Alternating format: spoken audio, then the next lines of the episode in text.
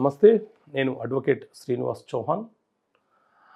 So మిత్రులరా మన నిత్య జీవితంలో ప్రతి చర్య కూడా చట్టాలకి అవినాభావ సంబంధం కలిగి ఉంటుంది కాబట్టి చట్టాల మీద అవగాహన పెంపొందించుకోవడం ఎంతో అవసరం.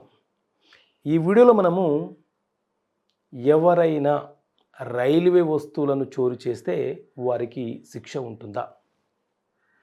ఈ విషయాన్ని తెలుసుకునే అవసరం చాలా ఉంది. ఎందుకంటే రీసెంట్గా కొంతమంది విద్యార్థులు అమాయకులు చట్టం మీద అవగాహన లేని వ్యక్తులు ఆర్మీ ఉద్యోగాలకు ప్రిపేర్ అవుతున్నటువంటి కొంతమంది యువకులు ఏం చేశారు అని అంటే ఆర్మీకి సంబంధించిన సెలక్షన్ పద్ధతి కరెక్ట్గా లేదని చెప్పి సికింద్రాబాద్ రైల్వే స్టేషన్ మీద రైల్వే స్టేషన్లో రైల్వే బోగిల మీద దాడి చేయడము విధ్వంసం సృష్టించడము లేకపోతే నిప్పు పెట్టడం లాంటి చర్యలను చేసినారు.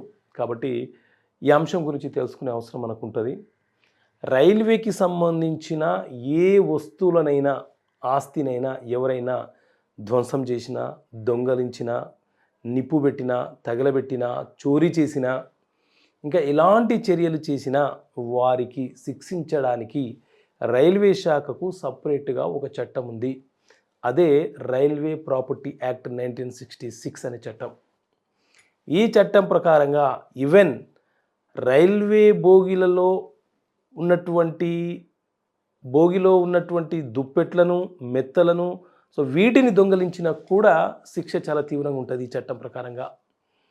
సో రెండు మూడు సంవత్సరాల వరకు జైలు శిక్ష విధించవచ్చు అలాగే జరిమానా విధించవచ్చు న్యాయస్థానము ఆ రెండు కూడా విధించవచ్చు.